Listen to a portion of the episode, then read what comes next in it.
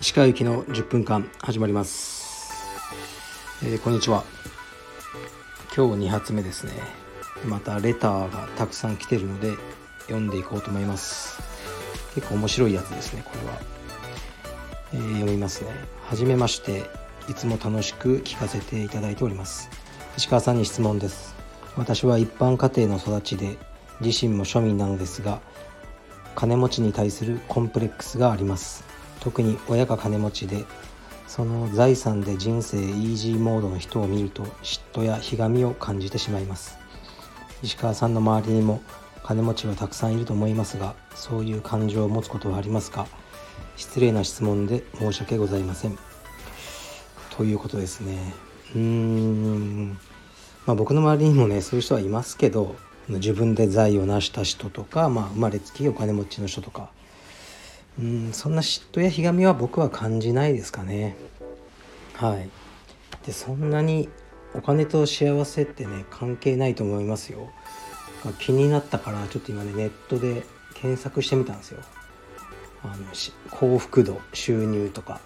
そしたらまあこういろいろ書いてあるんですけどうーんそうですね。これ書いてることは年収800万ぐらいが幸福度のピークっていうふうにこうノーベル賞受賞者のダニエル・カーネマンの研究で有名有名になった事実だって書いてあってまああの800万以上ね増えて1000万2000万とかなってもあんまりねその満足度生活の自分の対する幸せ度の、あの、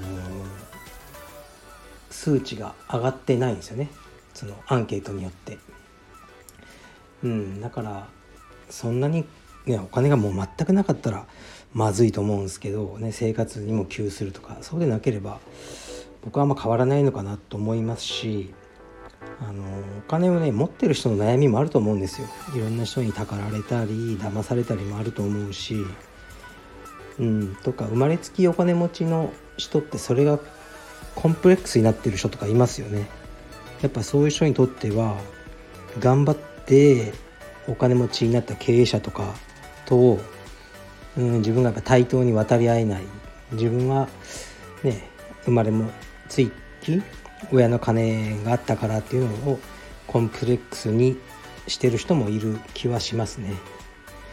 だからねそんなもうみんなどうせね人生は苦しいんでお金持ちもそうでない人もできるだけ楽しく今を生きるというふうに思ってますね。やっぱり幸せは相対性だと思うんですよね。僕はちょっと今ダイエットしてるんですよ。だからあのー、これ食べたいなとか思っても週末以外はあんまり食べないようにしてるんです。あのー、ねラーメンとかそういうのは。で週末この間何か食べたんですよねそういうものを。そしたらめちゃくちゃ美味しかったですね。ぱ普段ダイエットしてるから。うんだからこうね逆に言うとまあお金持ちの人人とかでねすごくもういつもいいもの食べてると美味しく感じなくなるのかもしれないしだから相対性だと思いますね。でどんなにお金があってもねこうまあ飯はね3食しか食べれないしうん。そんなにこう服とかも一度に着れるのは一着じゃないですか。からお金にはねあのやっぱり限りがあると思います。でもねもしこの方がねそういうあのふうに思うんだったらなんか頑張ってお金持ちになってみたらどうですか？なんか収入増やす方法を考えてあえてそれで自分が実際幸せになるのかどうかをね考えてみたらどうですかね。僕の場合はその働く時間を減らしたいんですよね。お金はそんなに増えなくてもいいけどあの働く時間とか自由度を増やしていくと幸せが増える気がするのでその方面を模索してますね。まあ自営業なんでねやり方はいくらでもあると思うんですがそれを頑張ってます、ね、頑張りましょう。はい。じゃあ次の質問いきます。えー、っとちょっと待ってくださいね。あこれもねまたちょっとねお金に関するえ、質問ですね。いつも楽しく聞かせていただいています。地方の充実家のものです。よく飲食店だと売上のうち材料費30%人件費30%テナント料30%というセオリーがありますがセオリーがありますが道場経営において家賃比率は何パ何パーセント程度が目安だと思いますか？石川さんのようにアパレル等の収入はなく会費のみの売上しかありません。差し支えなければお答えいただければ幸いです。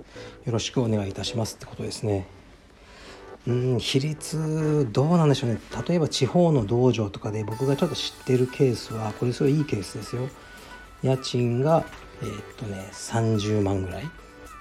で、ね、会費1万円ぐらいで生徒さんが100人。だ200万単純に入ってきますよね。で家賃が、えー、30万。でまあ引いた170そこからいろいろまあインストラクターが1人いるとして20とか払って。でで結構毎月100万ぐらい手元に残ってるっていう方いますね。そういうのはすごくいいケースですね。だから地方の方があのそういう、うん、面ではいいかもしれないですね。で東京でやるとやっぱ家賃がかなり高くなってね地方より家賃は3倍とかありえますよね。でも会費が3倍ではないんですよね、うん、でかで会員さんが3倍いるかそうでもないのでどうしても家賃比率は高くなるので一概にはやっぱり言えないですね。その代わりまあ都心でやるとえー、っとまあプライベートレッスンがあったりとか他の収入も多少見込めるってことですね。ですからうーん僕はねあのこの充実道場っていうのは地方にチャンスがあると思ってますね。だから家賃比率何パーセントっていうのは言えないですけどあの東京だとねほんと複雑になっちゃうんであれですけど地方とかでやっぱり家賃30ぐらいでで、うん、会費を1万ぐらい頑張って取って200人っていうのがやっぱり実現可能なすごく良いあのケースじゃないかなと思いますね。はい、でもやっぱり道場ってこうね一日の長が必要なんですよね。それはすごく感じますね。一日の長っていう意味はこう例えばねなんか奥様が黒帯とかねであのインストラクターとして教えられるとか、ね、これいいですよね。まあ、別に奥様だからってね給料も払うんでしょうけど、うん、まあいいじゃないですか。一緒に暮らしてるんだからそんなに、ね、払わなくてもいいだろうし。とかまあいますよね。こう持ち家が道場とかね。家賃なしとか。うん。そういうこうなんか他人にはないアドバンテージが一つないとなんか道場って苦しいのかなとか僕は思っちゃうんですよね。とかまああの道場主に副業があるとかね。うん。だから僕はそういうの何もないんでリアルにこう普通にね家賃払ってだからやっぱ結構きついなと思いますね。はい。だからなんかこう今持ってるアドバンテージを利用して道場経営するのがいいんじゃないかなと思いますね。あと最後のいきますね。えー、っと石川さんこんにちは。楽しくてためになる配信いつもありがとうございます。今朝の配信でクラス終わりに室に指導することがたまにあるとおっしゃってましたが質問するタイミングの他に先生の、えー、指導欲求を強くくすぐる生徒の特徴はありますか？ご回答よろしくお願いいたします。面白い質問ですねうんやっぱりね頑張ってる人ってことですよね頑張ってるけど伸び悩んでるような人は「何々さんさここさ」とかやっぱ言いたくなりますよね普通のインストラクターなら。それはあると思います。とかねまあこれまたね前も言ったけどいつも遅刻してきてそのテクニックの部分をこうスキップするのにあの練習後スパーリング後に「いやここは?」とか聞かれたらいやまず最初のクラスに間に合ってこいやとかまあ思いますよね。そういうとこじゃないですか。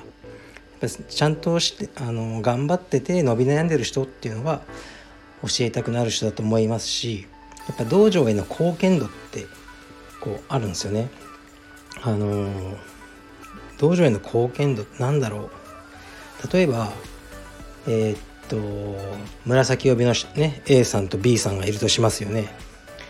でテクニックをやるときに A さんはいつもえー、っとねまあじゃあペアになってくださいって時にこう自分もね紫帯の相手をパッと選んじゃうそうするとサクサクできるでしょ練習が。